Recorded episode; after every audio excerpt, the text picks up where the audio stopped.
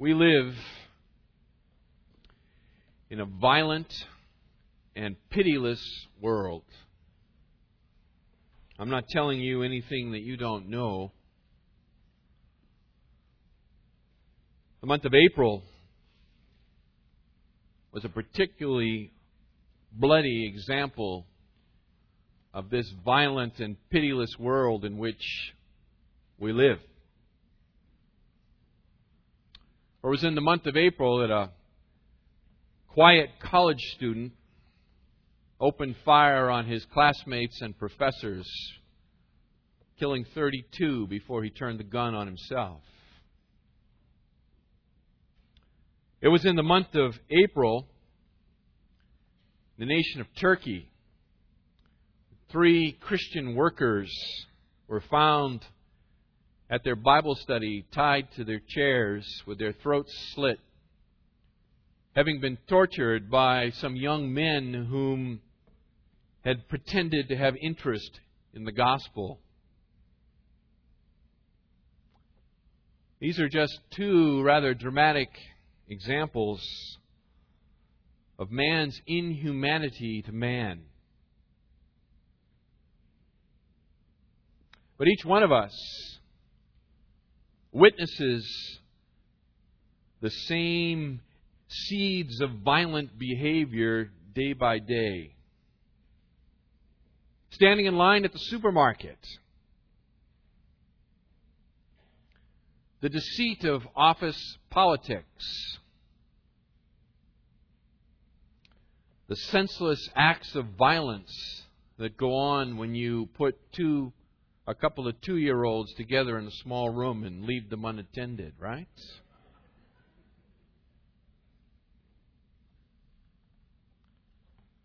Why can't we all just get along? Why can't we just all get along? Open your Bibles to Romans chapter 1.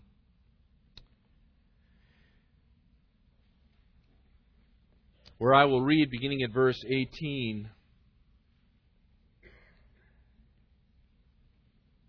The Apostle Paul will answer the question of why can't we all just get along? Paul says in verse 18 of chapter 1, the book of Romans, For the wrath of God is revealed from heaven against all ungodliness and unrighteousness of men who suppress the truth in unrighteousness. Because that which is known about God is evident within them, for God made it evident to them.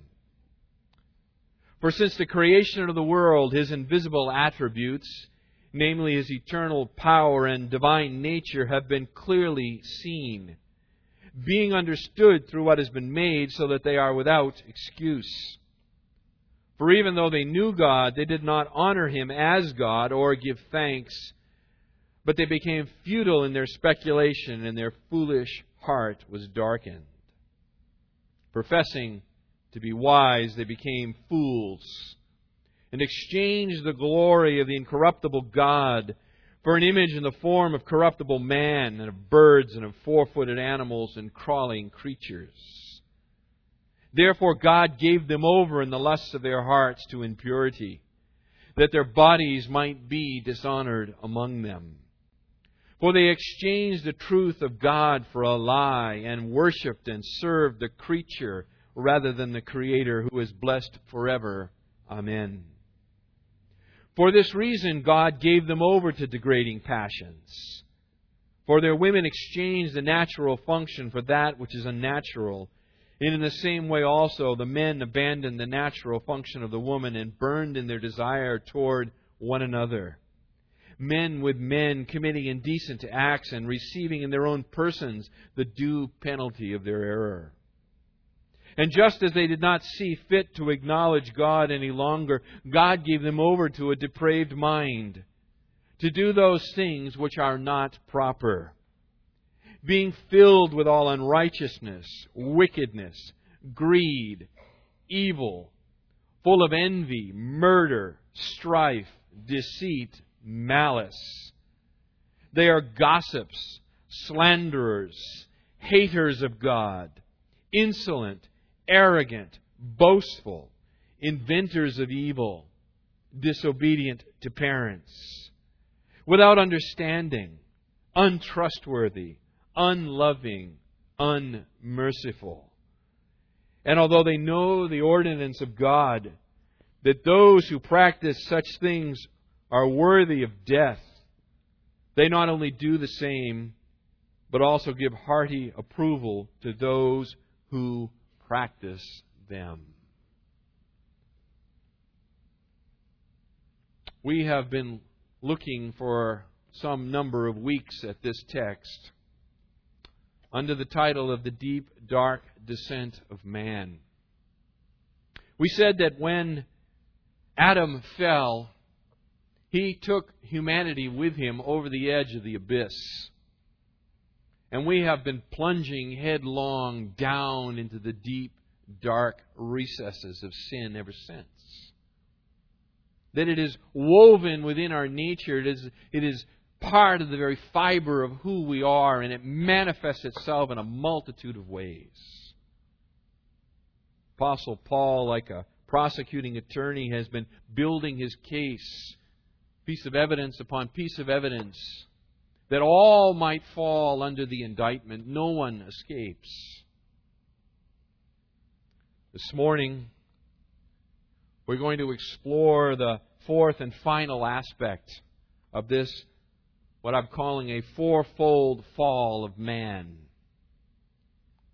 So we might just begin, just begin to understand the deep, dark descent into depravity of which all of us have partaken.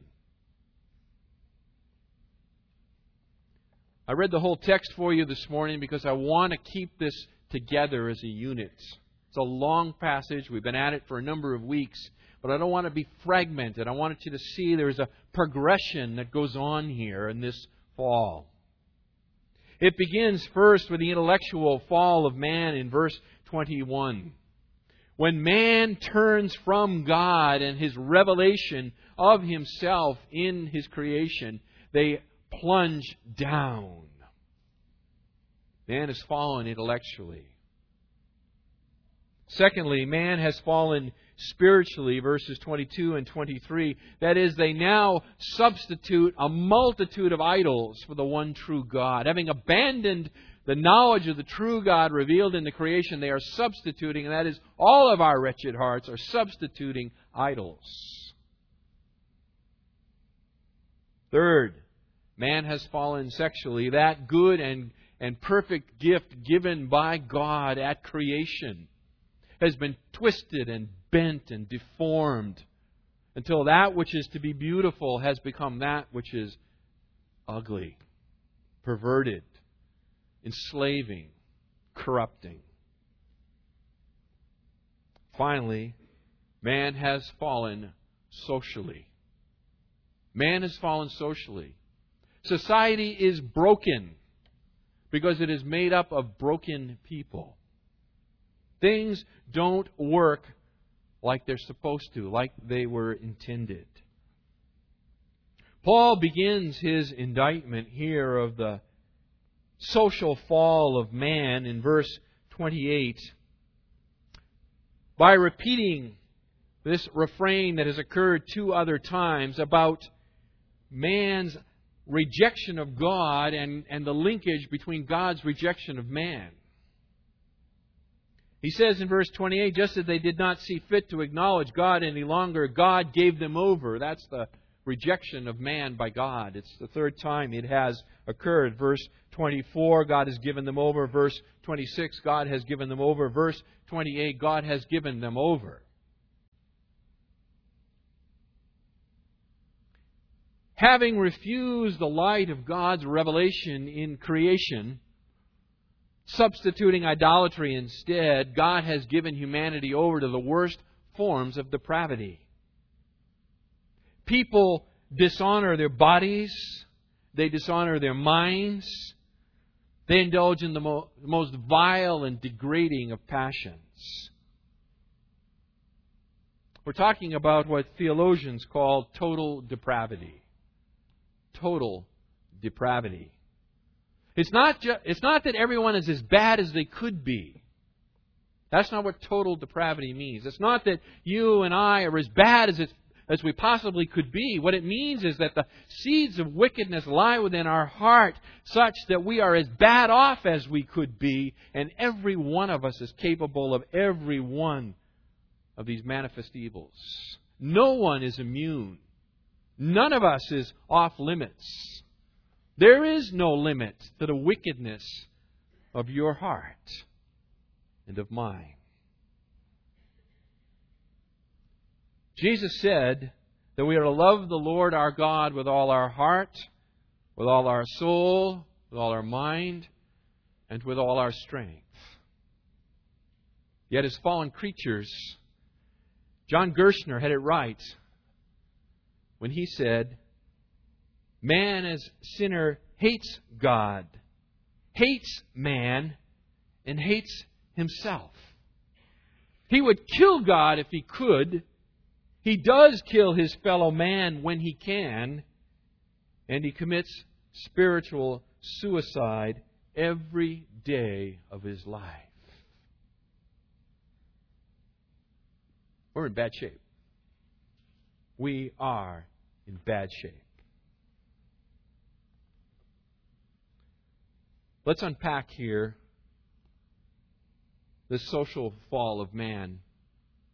That The Spirit of God might show us just how bad off we really are. There are three aspects of this social fall of man. I've given them to you on a handout. I'll have them up here on the screen. The first aspect is the societal fall of man caused? What causes the societal fall of man? Verse 28 And just as they did not see fit to acknowledge God any longer, God gave them over to a depraved mind to do those things which are not proper. There is an abandonment by God of the human race. And in particular, the sin that motivates this part of God's abandonment is the refusal of mankind, verse 28, to acknowledge God any longer. That is, in context here, they don't consider God as worthy of their thought. He's not worthy of their attention. We decide to live life without Him. We don't need Him, is the idea. Man, in his fallen nature, has decided he doesn't need God, and so God turns him over to a life without him. What kind of a life can you make for yourself when you refuse the only source of truth in the universe and turn from it? What kind of a life will you build? Fallen humanity has refused to take God seriously in the moral realm. That's what Paul's going to talk about here. We have rejected God as not being worthy of our time to reckon with, not worthy of our consideration. We don't need Him. And so we've been delivered over into a condition where our minds are now fit only to be rejected as worthless. That's what Paul says, verse 28. Given over to a worthless, a depraved mind. That is a, a mind that is useless for its proper purpose. Instead of being a reliable guide to moral behavior, the mind is now corrupted and fallen and leads us into all manner of iniquity. The basic term that Paul uses here, verse 28, depraved mind, Akidokmos, uh, dokimos rather, is um, it means, or, or it's a, a, a, word that speaks about not being able to withstand the test. It's a metallurgical term, adokimos, and it's commonly refused to, or refers to metals that are rejected after they've been refined. That is, that they're so full of impurities after the refining process that they're worthless and they're thrown out on the slag heap. So the idea here is of worthlessness and uselessness. And when it's applied to the mind, that is the seat of our human reason and thinking, including our moral choice, the idea is that the mind is so corrupt it becomes useless and untrustworthy. That's what Paul's telling us. That the human mind, because it doesn't have a place for God in its thinking anymore, in the establishment of our ethics and our moral choices, that it, our mind has now become just fit for the slag heap, thrown away.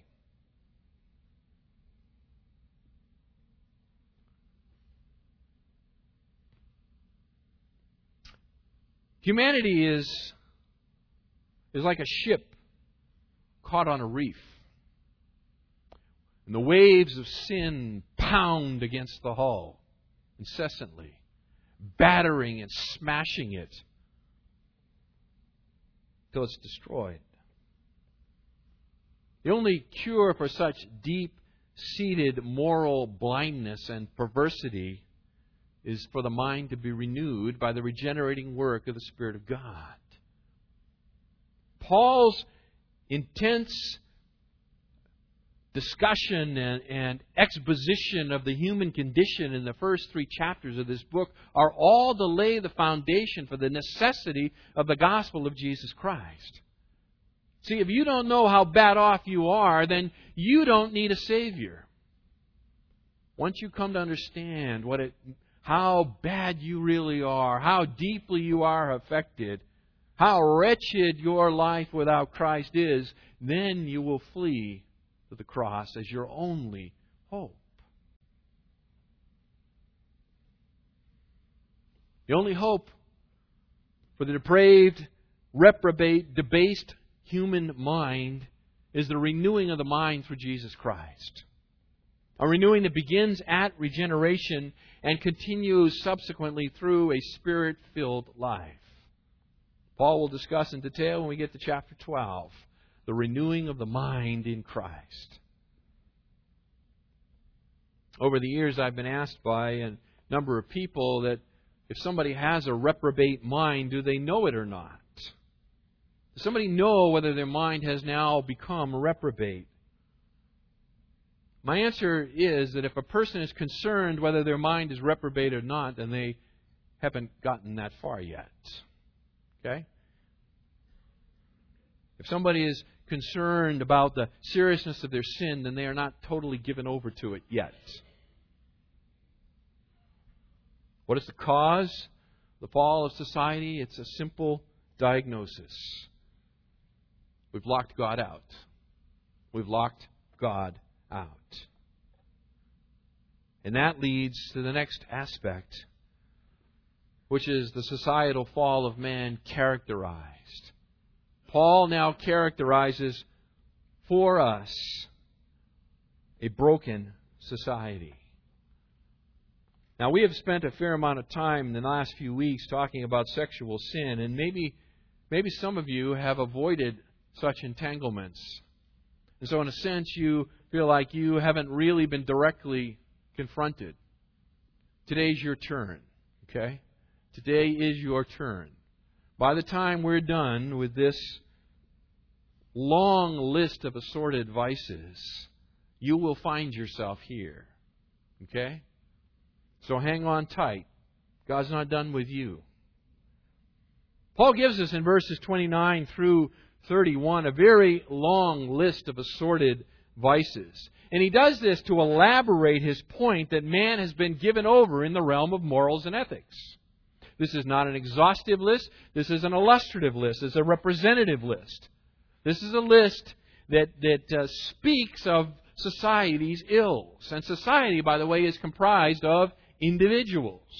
Okay? So these are individual wills that collectively become a societal problem, which collectively become humanity's problem. Now, a listing like this in antiquity was a, was a relatively common form of rhetorical device. Okay? It's called a vice list. V I C E, a vice list. It is used by both secular writers and the sacred writers. It is commonly used. Matthew chapter 15, verse 19. I'm not going to turn to these, but Matthew 15, 19, you might want to just mark them down. Jesus uses it, this form of rhetorical device. Paul, it's a favorite with him, Galatians 5, 19 to 21. Paul uses it again, 1 Timothy 1, verses 9 and 10. Peter uses it, 1 Peter chapter 4, verse 3. So it's commonly used throughout the New Testament. It was commonly used in secular writings of antiquity as well. And again, it's important to understand this is not an exhaustive list. This is a representative list. It's to be a sample of man's depravity. Okay? Not an extensive treatment of it. It's merely a sample of it. And it illustrates a larger point. Now, because the list is illustrative, it, it exhibits no rigid logical arrangement. Okay? It doesn't lend itself to some sort of rigid logical arrangement. This leads to this, leads to this, leads to this kind of thing. Nor is it possible in this list to give a, a, a rigid and distinct meaning to each and every word. There's a, there's a fair amount of overlap that goes on in a number of these descriptive words. Nevertheless, and this, by the way, is Paul's longest list, the longest vice list in the New Testament. That would be a good trivia question. The longest vice list in the New Testament is in Romans 1 28, or excuse me, 29 to 31. This list contains 21 items. 21 items. And there is, uh, based at least on the grammar of the Greek text, it, it can be divided into three groups. So I'm going to go ahead and do that. I'm going to just, so we have some handles to hang on to here, I'm going to go ahead and, and break it down into three groupings based on, on the grammatical arrangement of the word, or relationship of the words in the Greek text. There are four in the first listing. We'll get to it here in a minute. Four in the first listing, and they're somewhat general in nature. There are five in the next listing, and they all seem to have some relationship to envy. So there is, there is, you know, Paul doesn't have an illogical mind. As he begins to write this down, there are some natural connections that begin to flow out. There are 12 in the final list, and that's kind of a hodgepodge, a variety of, of sins that even pagan societies would consider dangerous and detrimental to the social fabric. It's also important, as uh, we're beginning to launch into this, to just note that the list fails to mention sexual sin. There are no sexual sins listed in this vice list. And the reason they're not mentioned here is because Paul has pretty thoroughly treated the topic in the verses that precede this, hasn't he? So he's not really talking about sexual vice here. He's, he's talking about a different scope of social evil. That kind of social evil that is produced by a depraved mind. He's already talked about idolatry. He's talked about sexual perversion. And now, when you tie this together with a, with a failure in the realm of morals and ethics and on a societal basis, you pull it all together and you go, man is in serious trouble. So let's look at the first list together.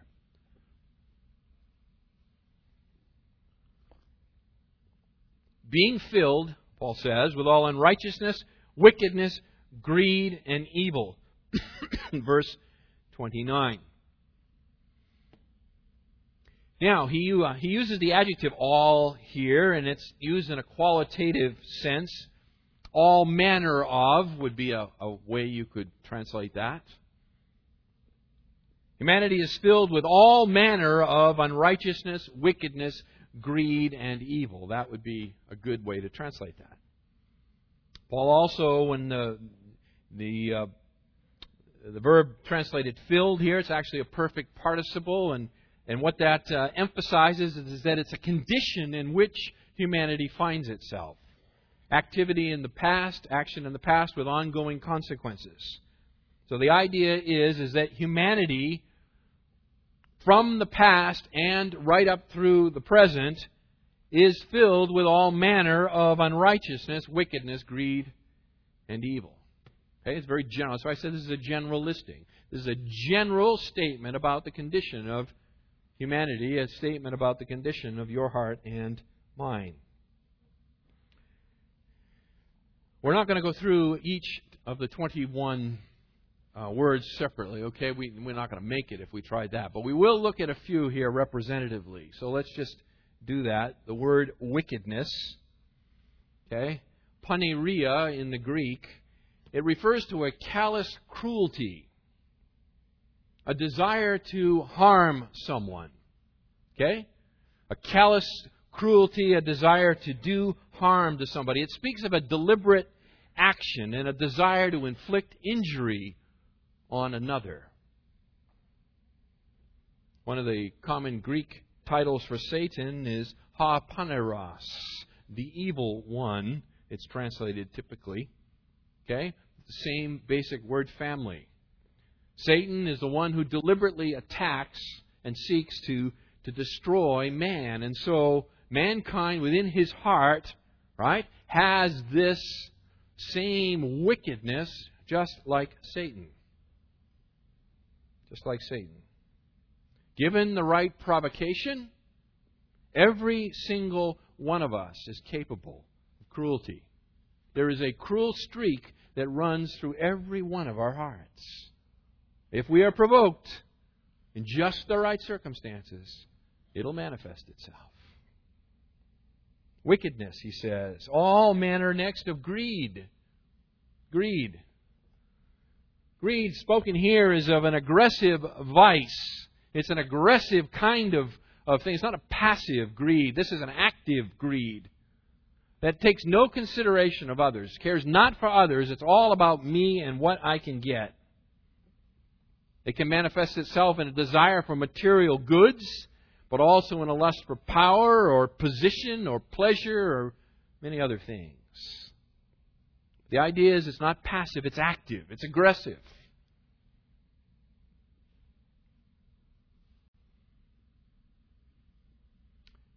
It's a passion for more regardless of how much you have. Okay? It doesn't matter how much you have. You can have a lot, you can have a little, a little you can have it in between, and you can still be affected by this passion. It has become the basis of the American economy, by the way. Okay? This is the basis of the American economy greed. You got to have it new, you got to have it bigger, you got to have it more. The old doesn't do, you bring in the new, right? Greed. We live by it. It's become ingrained in who we are. It's like salt water. The more you drink of it, the thirstier you become.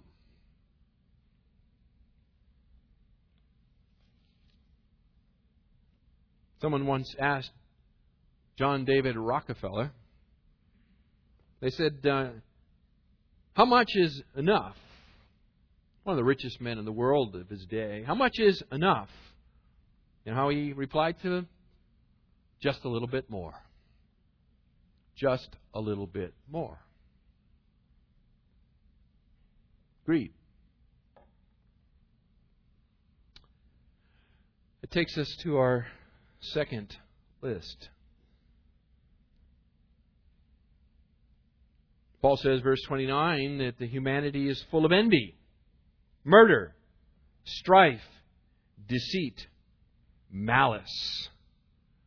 This second list begins with his statement about envy. And as one writer called it, envy and its four fruits. That's probably a good way to look at it. Envy and its four fruits. The sin of envy, from which spring the fruits of murder, strife, deceit, and malice. What is envy? Envy is a warped and twisted human condition that when encountering another person or another thing that is beautiful or noble, seeks not to emulate it, but to destroy it. That's envy. Envy has the, is the, has the inability or, or is the inability to appreciate that which is good and noble and beautiful and desirable and seek to destroy it rather than to emulate it. How old is envy? Go on back to Genesis chapter 4 and you'll find out how old it is. Go ahead, turn back there.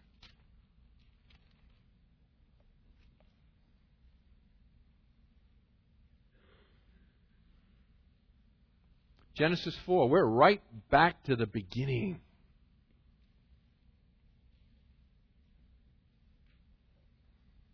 The roots of this tree go deep. They've been planted a long time. Verse 1 The man had relations with his wife Eve. She conceived and gave birth to Cain. And she said, I have gotten a man child with the help of the Lord. And again she gave birth to his brother Abel, and Abel was a keeper of the flocks, but Cain was a tiller of the ground. So it came about in the course of time that Cain brought an offering to the Lord of the fruit of the ground. And Abel, on his part, also brought of the firstlings of the flock and of their fat portions. And the Lord had regard for Abel and for his offering, but for Cain and for his offering he had no regard. So Cain repented of bringing the wrong kind of offering and then brought the right one, and God accepted him. Is that how the story goes? It's not how the story goes at all. God says to Cain, Evil is lurking at the door. It seeks to consume you, it seeks to overpower you. You must resist it.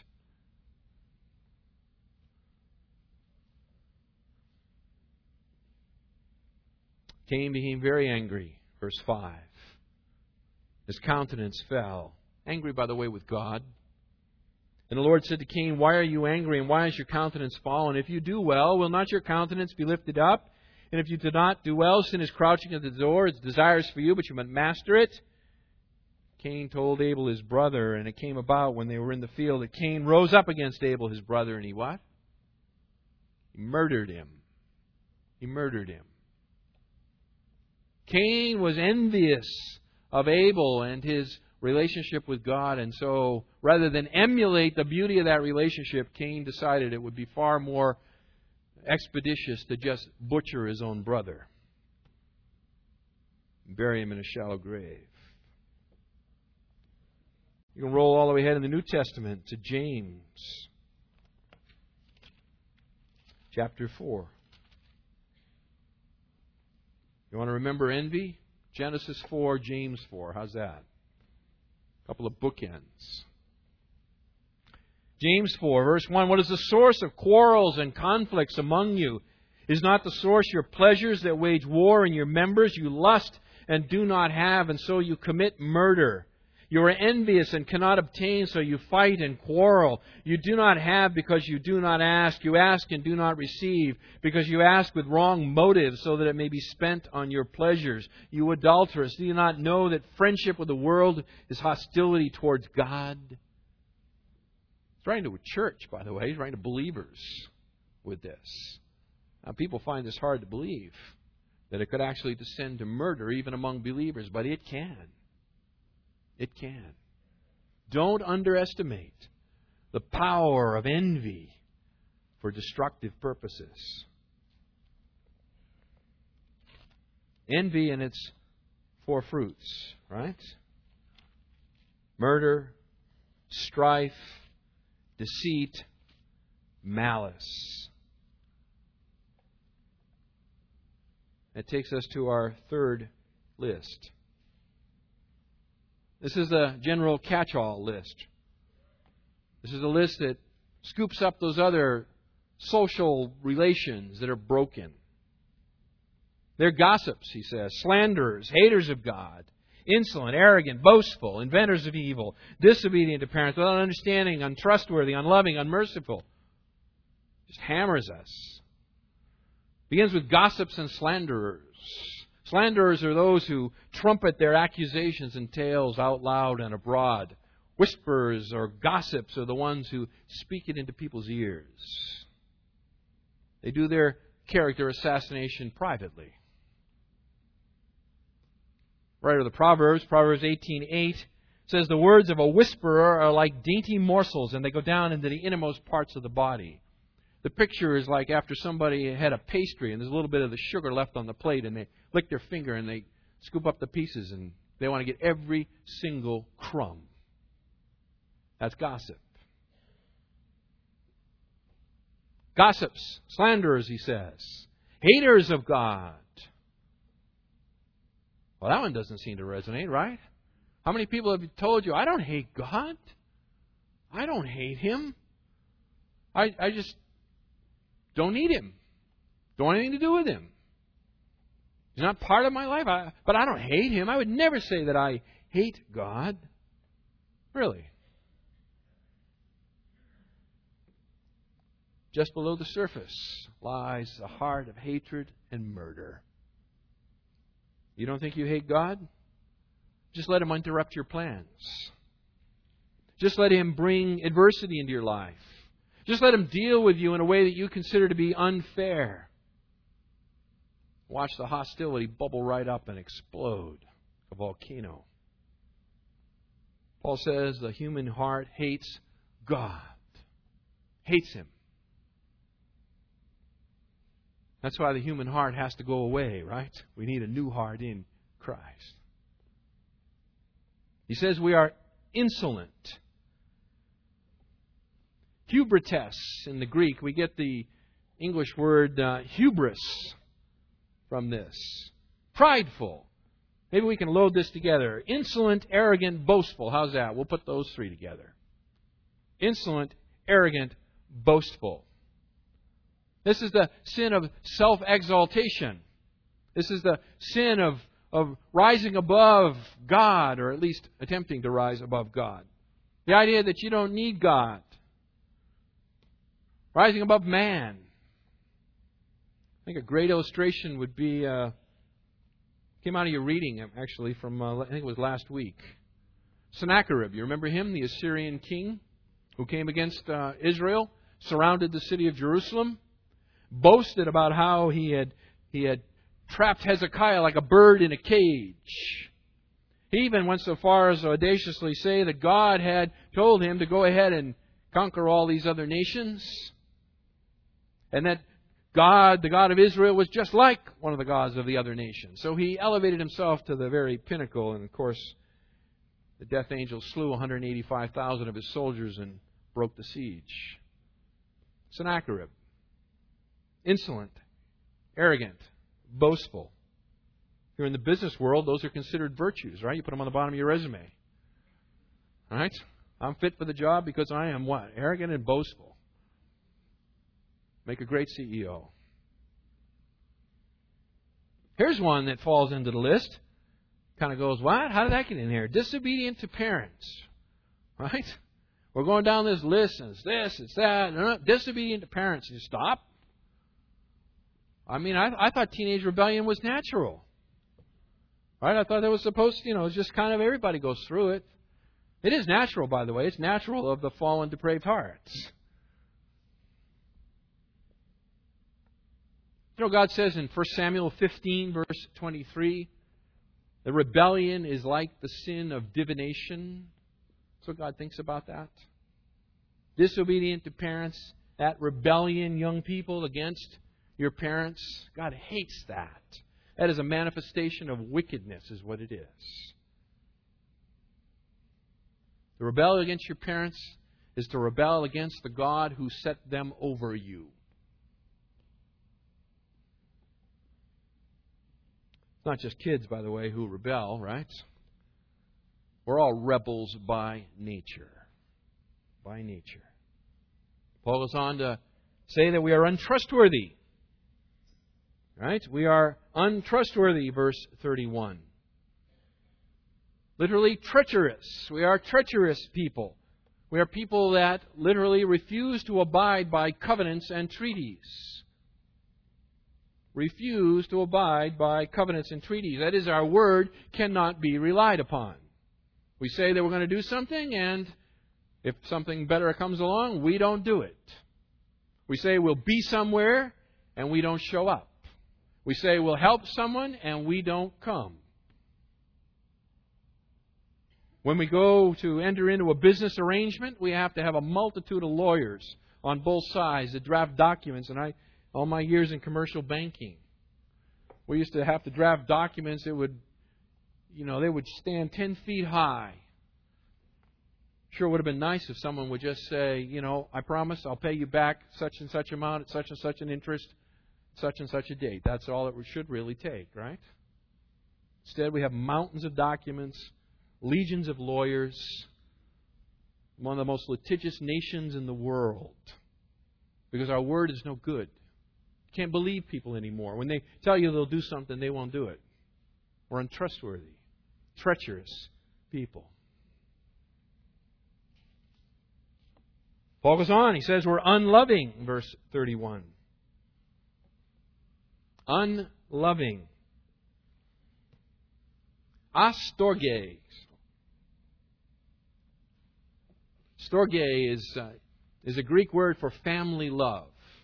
Uses a, it's called the alpha primitive. It's the opposite of storge, family love. That is, it's without family love. That's what he means by unloving.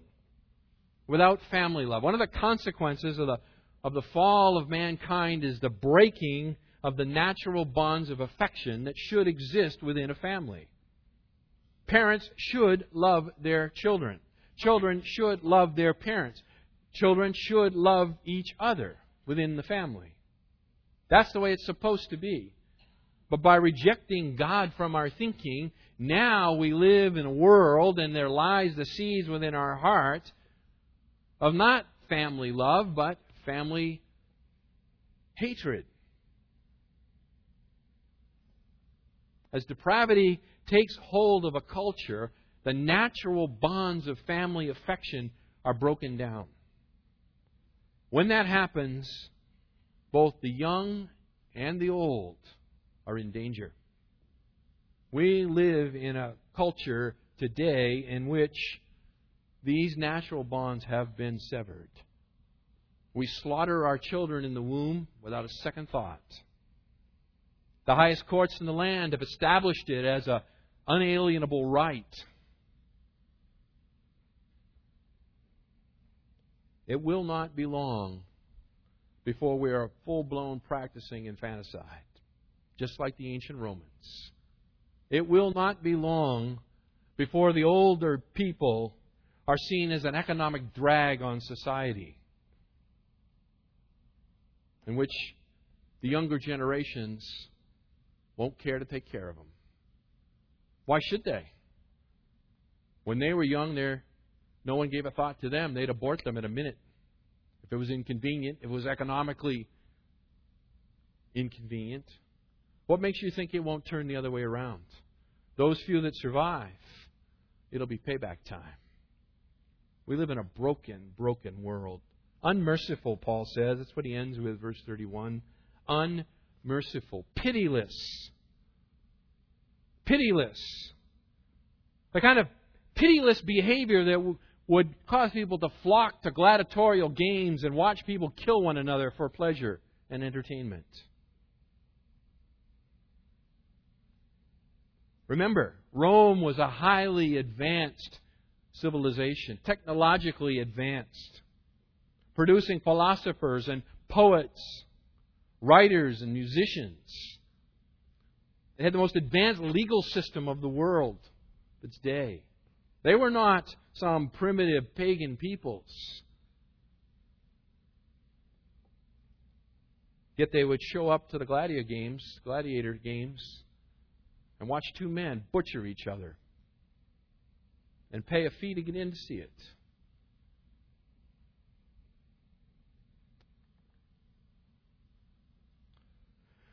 Verse 32, Paul gives us the culmination of the deep, dark descent of man. How low does it go? Verse 32. And although they know the ordinance of God that those who practice such things are worthy of death, they not only do the same, but also give hearty approval to those who practice them.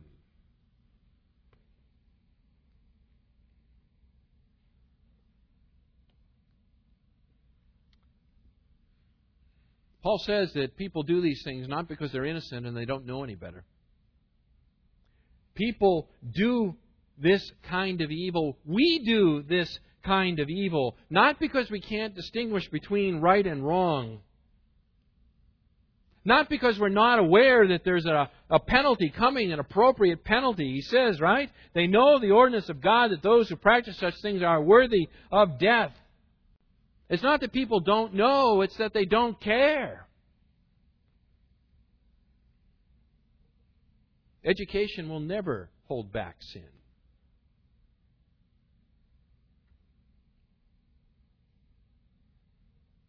Any kind of public policy that thinks that all we got to do is educate people Tell them about the dangers of sin, and they'll stop. Has no understanding of fallen human nature.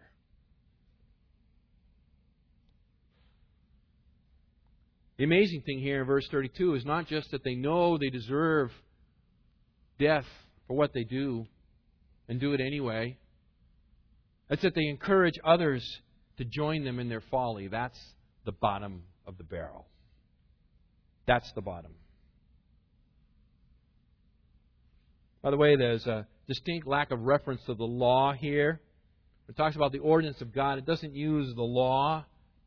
Paul is, at this point, he's speaking to the pagan nations. He's speaking to the Gentiles. He's not speaking to the Jews. He'll take them up in chapter 2. So the ordinance being spoken of here is, is, an, is an internal ordinance that is wired within the human soul. It's part of the, the imago Dei, the being formed in the image of God, this understanding of God's requirements, basic requirements, and the reality of impending judgment. Everybody knows there's a judgment coming. Everybody knows. They know these behaviors, it says, are worthy of death. Not so much uh, physical death, but spiritual death, judgment, retribution. They know that judgment follows physical death.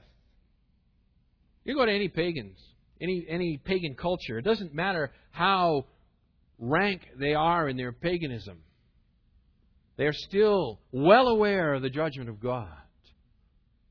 How do you know that?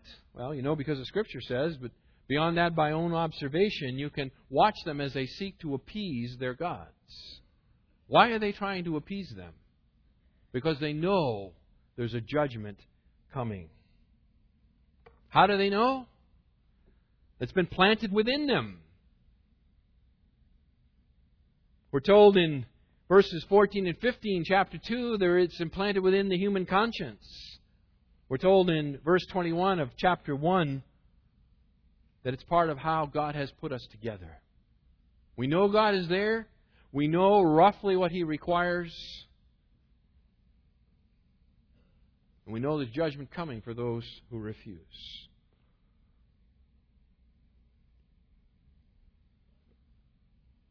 Ever wonder why uh, the gospel encounters such violent reactions? You can talk to people about religion all day long. Nobody will bother you. Soon as you narrow in on Jesus Christ and His atoning sacrifice, wow. That's when the fireworks go off. Because at that point in time, you're dealing with the issue of human sin and God's atonement.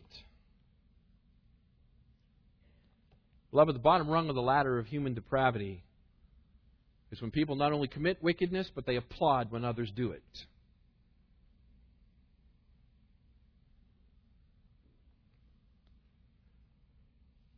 Bible commentator E.F. Scott, back in 1947, he writes This is really the darkest stroke in the whole picture. Not only were all those vices practiced, but the public conscience was dead, and evil could exhibit itself as if it were good. This is the final and deadliest phase of utter social corruption.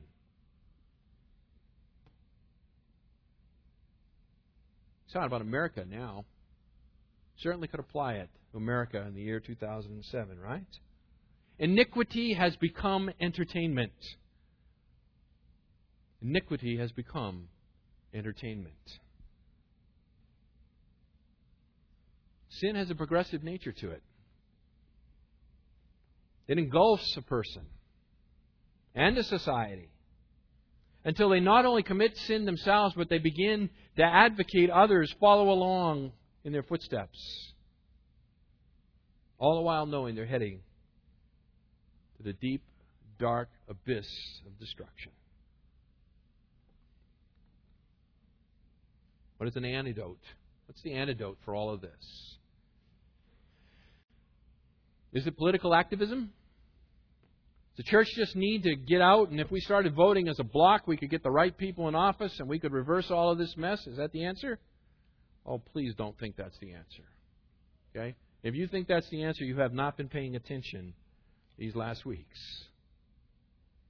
The answer is the gospel of Jesus Christ. That's the only answer. You cannot reform the human heart, it must be replaced. There must be divine surgery. The heart of stone must be removed, to use the metaphor in Ezekiel 36, replaced with a heart of flesh. It requires the regenerating work of the Spirit of God, the application of the atonement of Jesus Christ. It requires the new birth, it requires conversion. And thus it is done one individual at a time. How is a society preserved? It is preserved through the salvation of one individual at a time.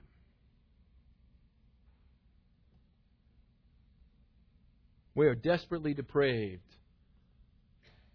We need a powerful Savior.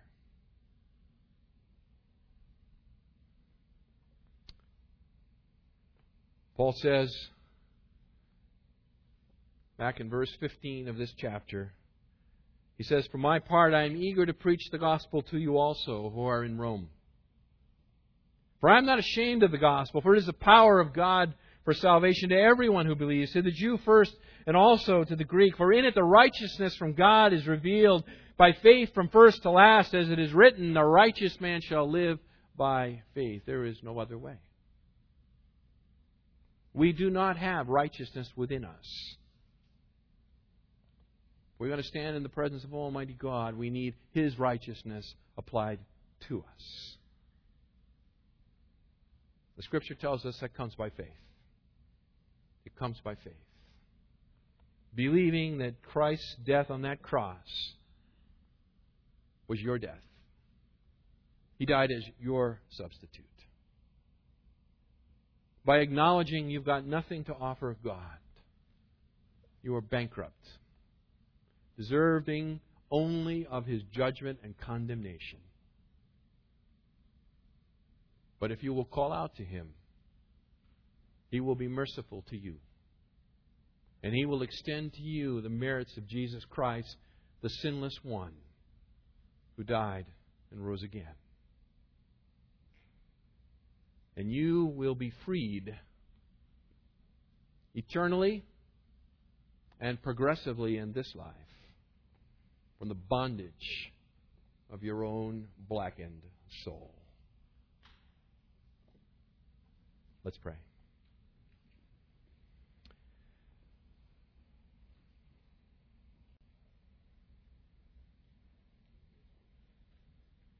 Lord God, we confess there is none righteous, no, not one.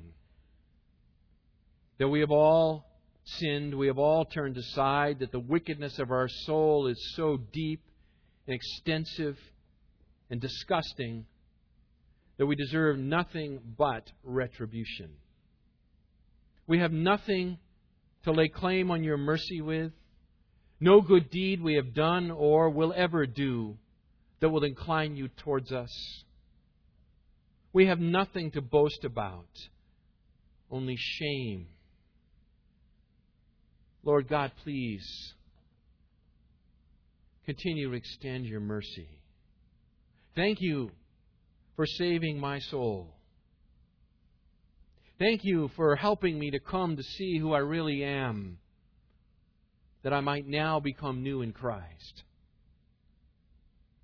My worship is an expression of an understanding of what you have done and how much I needed it. Lord God, I pray that you would work even now in the hearts of those who are here within the hearing of my voice this morning, who have yet to call out to Jesus Christ, that are still trusting somehow in their own assumed righteousness. Lord, apply this text to them. Let them see who they really are. And Lord, let them flee to the cross of Christ for relief.